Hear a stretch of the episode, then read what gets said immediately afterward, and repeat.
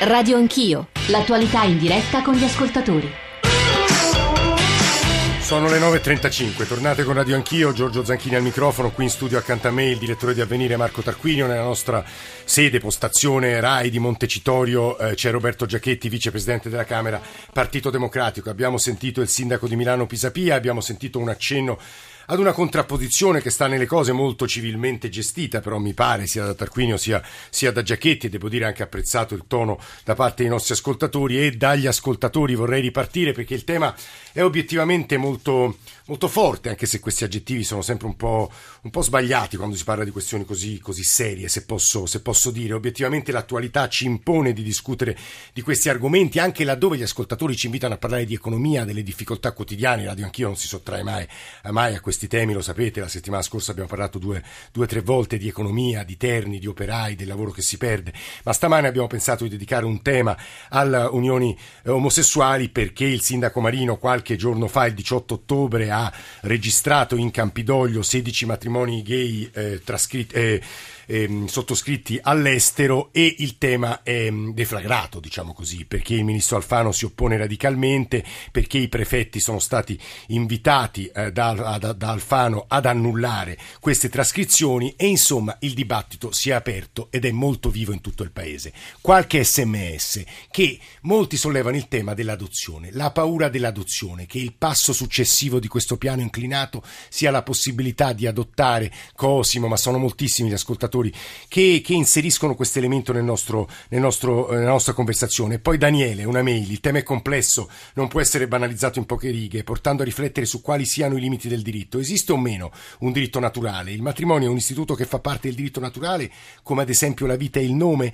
Bisognerebbe partire dai numeri, si dimostra così l'irrilevanza oggettiva della questione. Il registro delle unioni civili di Milano ha interessato lo 0,13% dei milanesi e a Roma ci sono migliaia di passeggini che attendono il ripristino dell'esenzione della retta del nido per il terzo figlio, altro che riconoscimento delle coppie omosessuali. E poi Francesco d'Alessandria che insiste moltissimo sulla naturalità della famiglia, e magari su questo sentiremo Giachetti, mentre Pelo ci scrive sia come sia tra i paesi europei, ad eccezione della Grecia e gli altri progrediti nel mondo, così li definisce Pelo, l'Italia figura sempre al traino. Quando si tratta di diritti civili, matrimoni di fatto, divorzio, unioni, matrimoni gay, pillola, eutanasia, è solo una coincidenza il fatto che il Vaticano sia nel cuore del paese. Marco Tarquino, ripartirei da lei.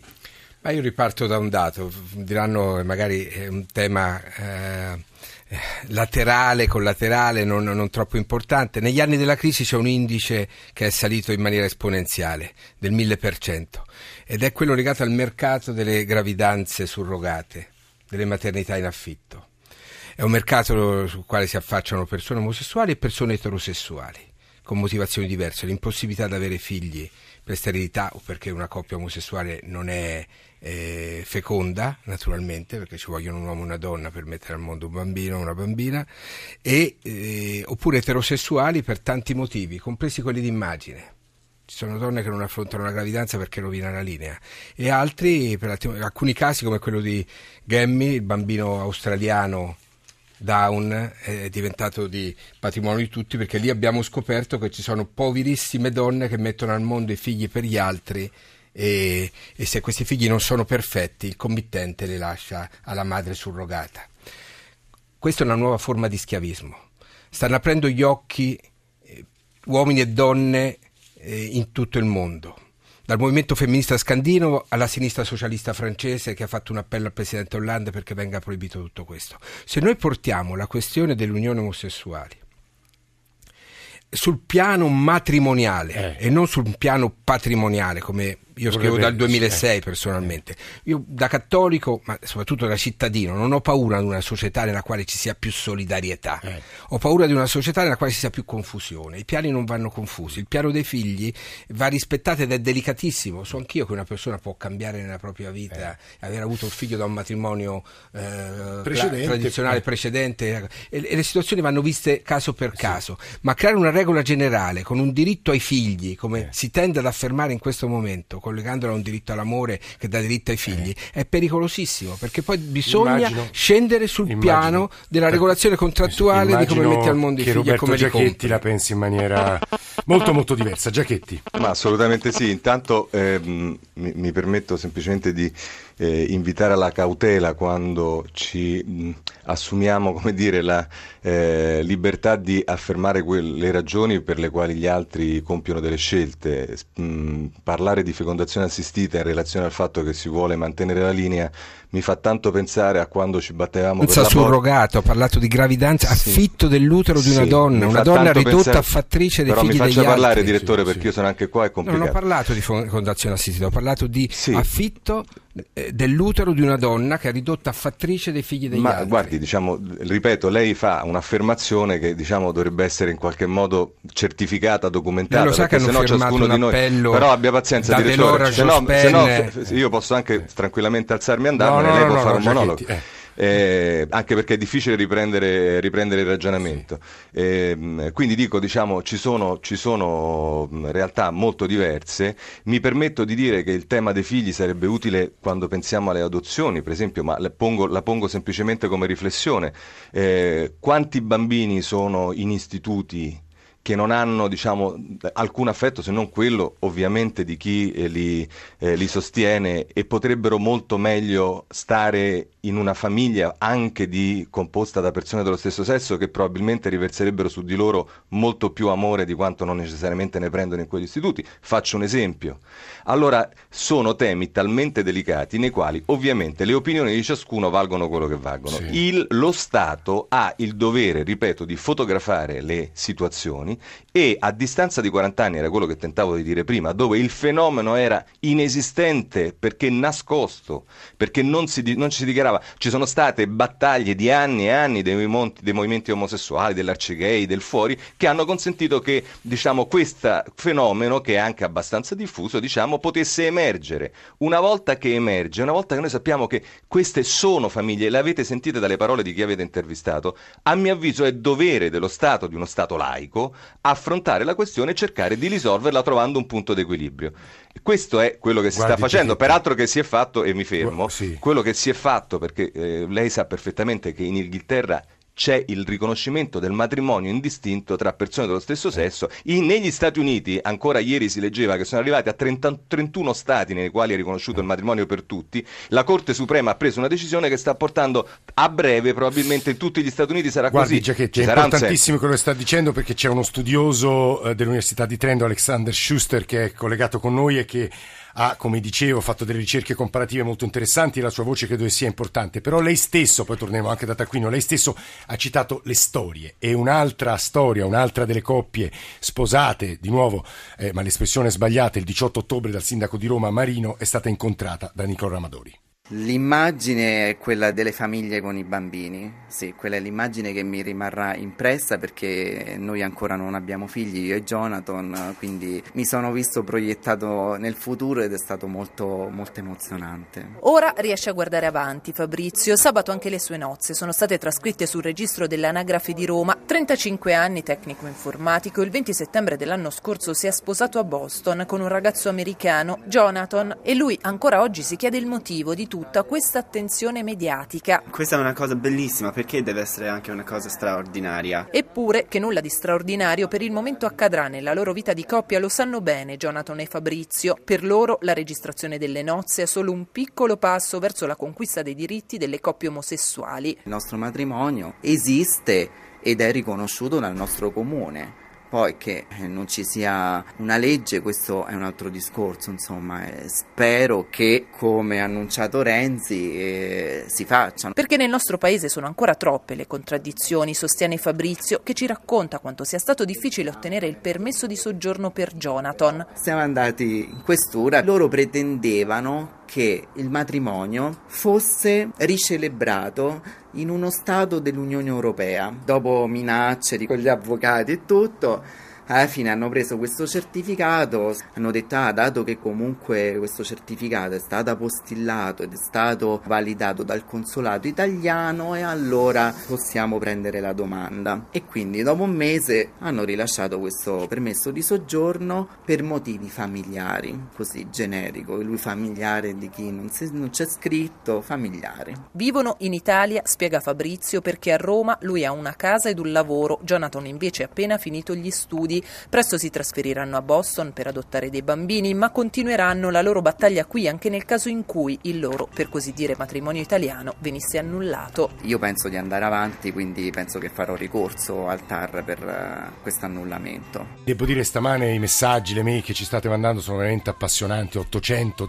05 0001, un ascoltatore che porrà il tema delle adozioni che mi pare sia uno di quelli che percorrano di più eh, quanto ci state scrivendo stamani. Il solito polverone all'italiana, non si fa nulla per paura poi delle adozioni, ma cosa c'entra? Ci scrive un ascoltatore, un'ascoltatrice 335 699 2949. Chiedo a chi è contrario alle trascrizioni sul piano patrimoniale, ereditario, quali implicazioni ci possono essere se un matrimonio regolarmente celebrato in uno Stato non viene riconosciuto, trascritto in un altro e se chi ha contratto un matrimonio omosessuale all'estero si unisse poi in matrimonio etero in Italia, non esistendo trascrizione nulla potrebbe impedirlo, ma poi poi in materia di diritto ereditario, Carlalberto, così come un altro ascoltatore ci pone la domanda, ma se eh, si sposano in un paese dove vige un, la poligamia e quindi è garantito e valido anche un matrimonio poligamo, se poi chiedono che venga trascritto in Italia, che deve fare un sindaco? E poi un altro paio di messaggi sul tema del diritto ai figli e una mail, l'amore e la sessualità di Sonia, l'omosessualità,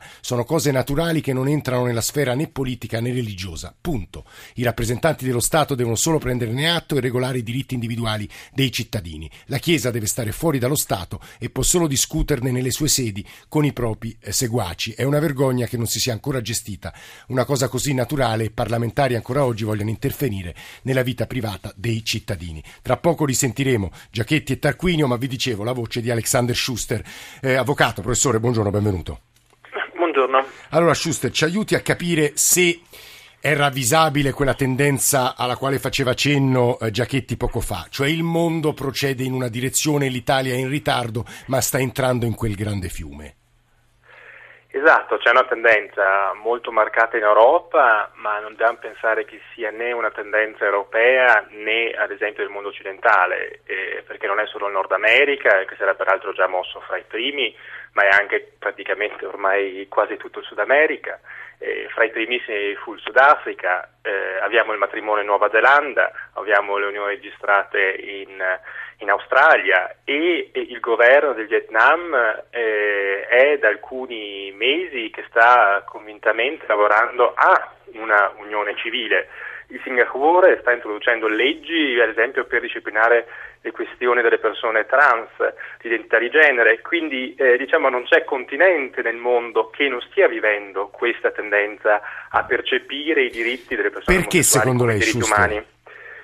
Beh, sa, eh, come tutti diciamo un po' i retaggi storici, gli stereotipi, le paure, pian piano, grazie alla ragione, vengono meno per cui se prima era inaccettabile che la persona omosessuale avesse pari dignità, che non fosse considerata una persona normale ma anzi con una patologia e tutte queste idee che pure erano ben presenti e incrollabili, anzi dicevano erano diciamo, eh, cose che discendevano direttamente dalla natura, eh, oggigiorno perdono giustificazione, non c'è più paura della persona omosessuale, si vuole bene a tutte le persone, insomma sta anche nel senso di comunità. Schuster, però l'adozione poi... spaventa eh. molto, lo rileviamo anche da quello che ci scrivono gli ascoltatori, anche su questo c'è letteratura forse controversa, ci dirà Tarquino, a venire da conto anche della letteratura scientifica sul crescere con una coppia omosessuale, ma io mi riferisco Beh, non qua... solo avvenire, ma poi è l'esperienza però... della gente. Tendenzialmente un bambino ha bisogno di una figura maschile e una figura femminile. Però Tarquino, su questo, su questo io cito Vittorio Lingiardi, che è anche stato nostro ospite, ha scritto,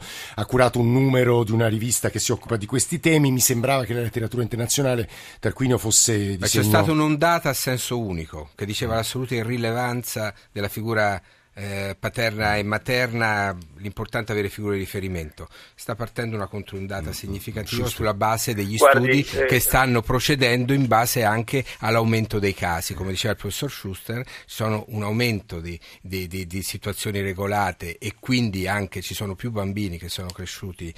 Ma io su questo ho una posizione mia personale molto precisa. Non credo che sia possibile tagliare per categorie, eh. perché ogni storia di relazione tra le persone è diversa. Quindi non accetto neanche la categoria che è tutto sbagliato. Sono bambini che sono cresciuti con due zie, eh, eh anche nel passato. Allora il, punto, il, punto, il, punto, è che diamo per scontato che non esistano dei problemi e che tutto è risolto e basta mm. fare una legge e abbiamo magicamente risolto Schuster, le questioni. Schuster. La vita della gente è più complicata, eh, sì. è più vera. Schuster. E i bambini sono una, un bene prezioso sì, sì, che va maneggiato oppure non sono diritto di nessuno. Se posso dire qualcosa. Allora, eh, sicuramente non c'è unanimità, ma difficilmente si trova un ambito scientifico in cui ci sia sempre l'unanimità. Eh, diciamo che si può dire che l'80-90% della letteratura accreditata ah, sia giunta a delle conclusioni molto chiare. Poi sicuramente c'è chi non accetta queste conclusioni e argomenta poi scientificamente. Fino ad oggi diciamo, eh, gli studi che vanno contro sono stati o ritrattati o smentiti dalla stessa università, eccetera, o non sono di pregio, perché per amore del cielo anch'io, Alexander Schuster, posso fare lo psicologo e inventarmi uno studio, però diciamo, la comunità scientifica, che non vuol dire tutti, ma vuol dire insomma, quella di peso, ha preso una posizione, non solo in un paese, ma diciamo Schuster, in maniera fermo, diffusa. La fermo un secondo perché volevo sentire Marco e Michele. Marco da Venezia, buongiorno. Buongiorno, no, mi volevo intromettere proprio nel discorso. Prima si parlava che il legislatore deve prendere atto della società che ci circonda e in un certo senso assecondare i principi a quello che è la società. Eh. È proprio questo che mi fa molto paura, la società. Abbiamo ragazzi e ragazzini che si suicidano perché vengono isolati dagli altri, perché hanno diciamo, l'apparenza di essere gay. Io mi chiedo, è giustissimo in linea teorica che le coppie omosessuali abbiano il diritto di sposarsi, è una coppia di fatto, è una cosa che è giustissima. Sono più dubbioso rispetto alle adozioni, però sono anche aperto a ogni considerazione sì. del fatto che non possiamo usare un bambino come strumento di diritto. Io se penso che un bambino deve accettare il fatto di essere adottato da due mamme o da due mm. papà e poi deve convivere con una società, io credo che del suo primo istinto sia quello magari di nascondere la sua situazione.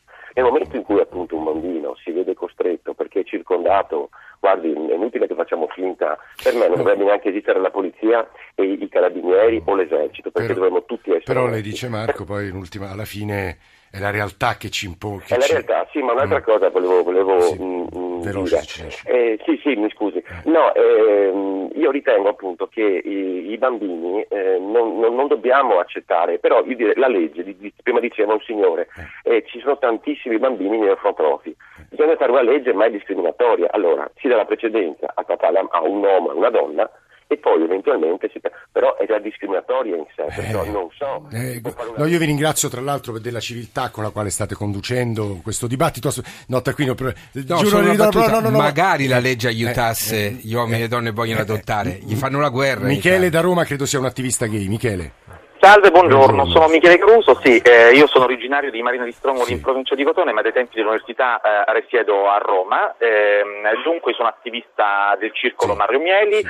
che ha sede principale a Bologna, decenterà doppio a Roma, prendo eh, parte ai Gay Pride, sì, Michele, che voleva dire? porto avanti la battaglia civile contro l'omofobia. Io vorrei dire, ecco, che eh, essendo omosessuale ormai veramente ehm, ne ho fin troppe, nel senso che dover comunque combattere con l'ignoranza tracotante forte che è insita nella società civile, ancora non in tutti, ma ancora il tabù evidentemente per una mentalità eh, distorta rispetto a poi quello che siamo, perché scricchiola siamo delle persone che si comportano meglio degli altri, che hanno una sensibilità tante volte meglio della media degli eh. eterosessuali che sono anche incivili, eh. oltre che evidentemente eh. ignoranti, stupidi già all'origine, e quindi vorrei dire perché anche c'è questa vacazio legis, un Parlamento che ovviamente... Ecco Michele, lei ha usato l'espressione giusta, vacazio legis, siccome Giachetti sta per salutarci, volevo chiedere al vicepresidente della Camera se può fare una previsione sui tempi di approvazione di un'eventuale legge e di quale legge. Giachetti.